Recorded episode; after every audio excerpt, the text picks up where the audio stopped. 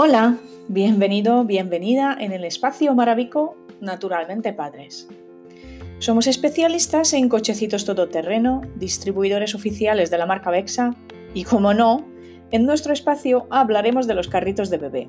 Desde la experiencia personal y profesional, queremos transmitir información útil y práctica que te ayude a orientarte en la elección de tu carrito.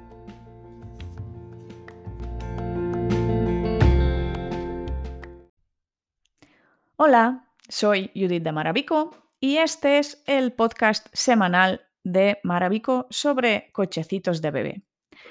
Y en este episodio vamos a hablar de las características de los cochecitos de bebé todoterreno. Y ahora me dirás, no, no, yo no necesito un carrito todoterreno. Y eso es lo que escuchamos muchas veces hasta que preguntamos a qué vas a utilizar el carrito. Porque, para empezar, tenemos que separar los carritos deportivos de los carritos todoterreno. Los, los cochecitos deportivos son para hacer deporte. Te permiten ir a correr hasta grandes carreras, te permiten andar por el monte, pero por el monte por sendero y sitios así, y te permiten realizar actividades deportivas. Y por otro lado están los carritos de bebé todoterreno que te dan libertad de movimiento. Esa es la parte importante. Te da libertad de movimiento por pistas, asfalto, adoquines de las ciudades, bordillos, arena, etc. Y normalmente es muy típico que los padres quieran eso. Cuando van a pasear con su bebé, quieren poder pasear por todos los sitios, incluso en la ciudad, en el parque, en, en la orilla del río, en muchos sitios.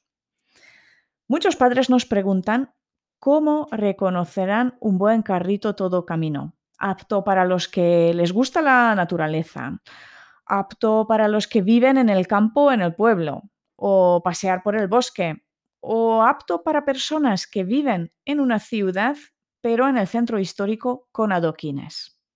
Si tú estás en uno de estos grupos, o sea, vives en el campo, en el medio rural, te gusta la naturaleza o, vive, eh, o quieres moverte libremente, aunque vayas por el pueblo, por la ciudad, sin importante los bordillos, que si, si el suelo está asfaltado, que si hay arena, que si hay barro, etc. O incluso que hay nieve, es muy probable que necesites un carrito todoterreno. ¿Cómo reconocer un buen cochecito todoterreno? ¿Qué debe tener un carrito todo camino y en qué debes fijarte antes de decidir por un modelo? A estas preguntas vamos a contestar hoy en el episodio de Maravico sobre carritos de bebé. Tras varios años trabajando con carritos y testándolos, hemos reunido las características más importantes de un buen carrito de bebé de este tipo. El primer punto que tenemos que tener en cuenta son las ruedas del cochecito de bebé.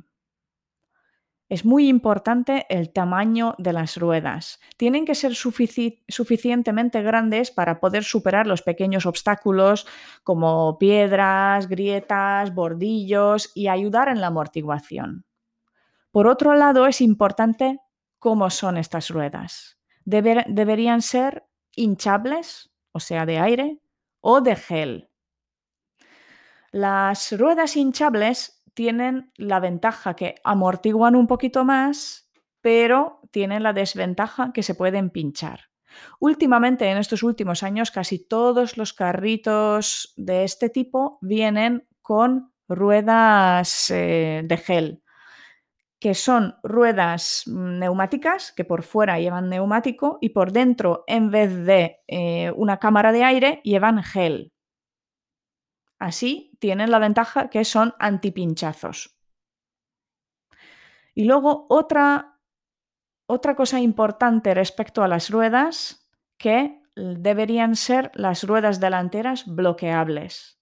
Para pasear por una pista o por un camino sin asfaltar, al bloquear las ruedas delanteras, no se quedarán atascadas en cada piedra, ni girarán constantemente. Esto es un punto importante, las ruedas delanteras bloqueables. Y si hablemos de las ruedas, un punto más serían los rodamientos. rodamientos metálicos y con tapa, porque eso ayudará a mover la rueda con fluidez y dará una mayor comodidad al llevar el carrito incluso, incluso con una mano. El siguiente punto sería la amortiguación del carrito del bebé, la suspensión. Es un punto clave de los carritos todoterreno para que un paseo por un bosque o por, por unas pistas se convierta en una sensación placentera tanto para el bebé como para ti y no en una tortura. ¿Cómo comprobar la, suspensión de un carrito eh, antes de, de la compra? Si no hay posibilidad de probar en terreno, en la tienda, empujar el manillar hacia abajo varias veces. Delante, encima de la rueda delantera también. ¿Vale? Así vamos moviendo y vamos mirando. Si lo compramos online, tenemos que fijarnos en los vídeos. Normalmente en los carritos todoterreno, como nosotros también con nuestros carritos Bexa, hacemos vídeos, los testamos en diferentes terrenos para que veáis cómo funciona el carrito, pues paseando por pistas, paseando por asfalto en mal estado, incluso en nieve, etc. Entonces podemos ver en vídeo cómo funcionan. Em, tenemos que, si estamos en la tienda, por ejemplo, podemos levantar con la mano el carro por el manillar unos centímetros y dejar caer. Si se baja y sube con facilidad sin dar golpes suavemente, tiene una buena suspensión. Es interesante que la suspensión pueda regularse para adaptarse al peso o el tipo del terreno. Y si hablamos de la amortiguación, también tenemos que hablar de los sistemas de amortiguación, porque los carritos, algunos vienen con sistema de suspensión trasera, o sea, las ruedas traseras tienen suspensión. Luego está la parte central, que está debajo del capazo o la silla. Y luego hay algunos que vienen con triple suspensión que tienen en la rueda delantera también. La suspensión en la rueda delantera normalmente nos ayuda con los bordillos, pero no tiene mucha importancia en terreno. Eso es más para los bordillos, para poder subir y bajar con más comodidad los bordillos. Por ejemplo, nosotros a los carritos Bexa los testamos siempre por ciudad también, para ver los bordillos, porque bordillos todo el mundo sube y baja mil veces al día. Entonces siempre testamos los carritos. La parte central de la suspensión hará que el movimiento sea más suave para el bebé y la trasera es la base, la que hace que el movimiento en general del carrito sea más suave. El siguiente punto sería la estructura o el chasis del carrito de bebé.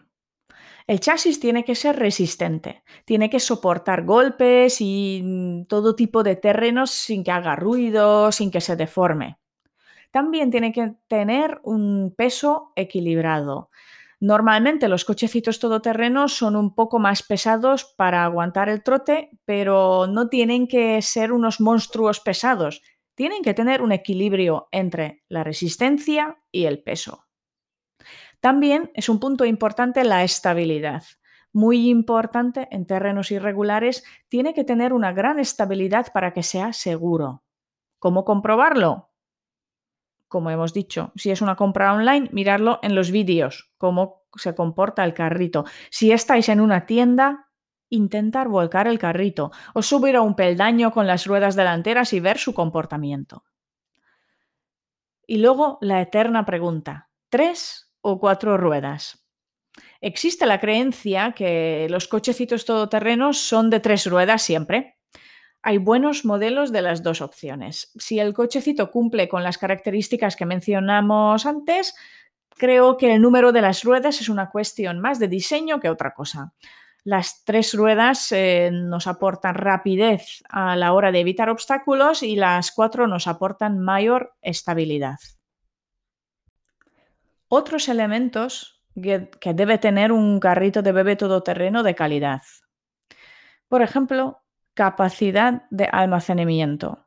Con el carrito de bebé bajamos a comprar, salimos de excursión, viajamos y para todo ello es importante contar con, un, con espacio suficiente y un chasis que aguante con seguridad ese peso extra. El precio es un tema importante y no podemos hablar suficiente de, de esto no debe variar de resto de carritos, ya que ni los materiales ni la tecnología difiere de los modelos urbanitas, por así decirlo. A nosotros en general, tras probar diferentes modelos, nos parece que tienen los precios demasiado hinchados por puro marketing. Otro tema importante son las telas extraíbles o fácilmente lavables. Si no son extraíbles, por lo menos que sean fáciles de limpiar. Porque después de un día en el campo es posible que el cochecito se manche. Si sus telas son extraíbles o fácilmente lavables, el problema se soluciona fácilmente. Comodidad del asiento o del fondo de capazo. Que sea suave, acolchado para que el paseo sea lo más agradable posible. Y el manillar. El manillar tiene que ser cómodo y regulable, porque no todos tenemos la misma altura en la familia, entonces iremos moviendo la altura del manillar. Bajando pendientes con el cochecito es importante que se pueda agarrar bien el manillar y que sea, su altura sea la correcta. Y luego los arneses de seguridad para el niño. Sobre todo si es más mayor, tenemos que poder sujetarlo con seguridad en la silla de forma cómoda para él. Estas serían las características más importantes de un carrito de bebé todoterreno de calidad. Podéis encontrar más información en nuestro blog maravico.com barra blog, donde tenemos una entrada con toda esa información y también vais a encontrar una versión de vídeo de este mismo podcast en nuestro canal de YouTube, que también es YouTube barra maravico. Vamos a dejar todos estos enlaces en la descripción de, este episodio. Por otro lado, podéis entrar en nuestra página maravico.com y ver nuestra selección de carritos todoterreno que hemos testado nosotros. Vais a poder ver vídeos, cómo testamos los carritos. Gracias por vuestra atención. Si os ha gustado este podcast, por favor, darle a las estrellas, valorarlo para que podamos llegar a más personas. Y también seguirnos porque así podremos publicar nuevos episodios pronto. Muchas gracias por vuestra atención. Cualquier comentario, cualquier cosa, que cualquier idea que podéis aportar, podéis hacerlo por el Instagram de Maravico, el nombre Maravico, o en Facebook, también es Maravico, o aquí en comentarios de podcast. Os escuchamos. Gracias. Hasta luego.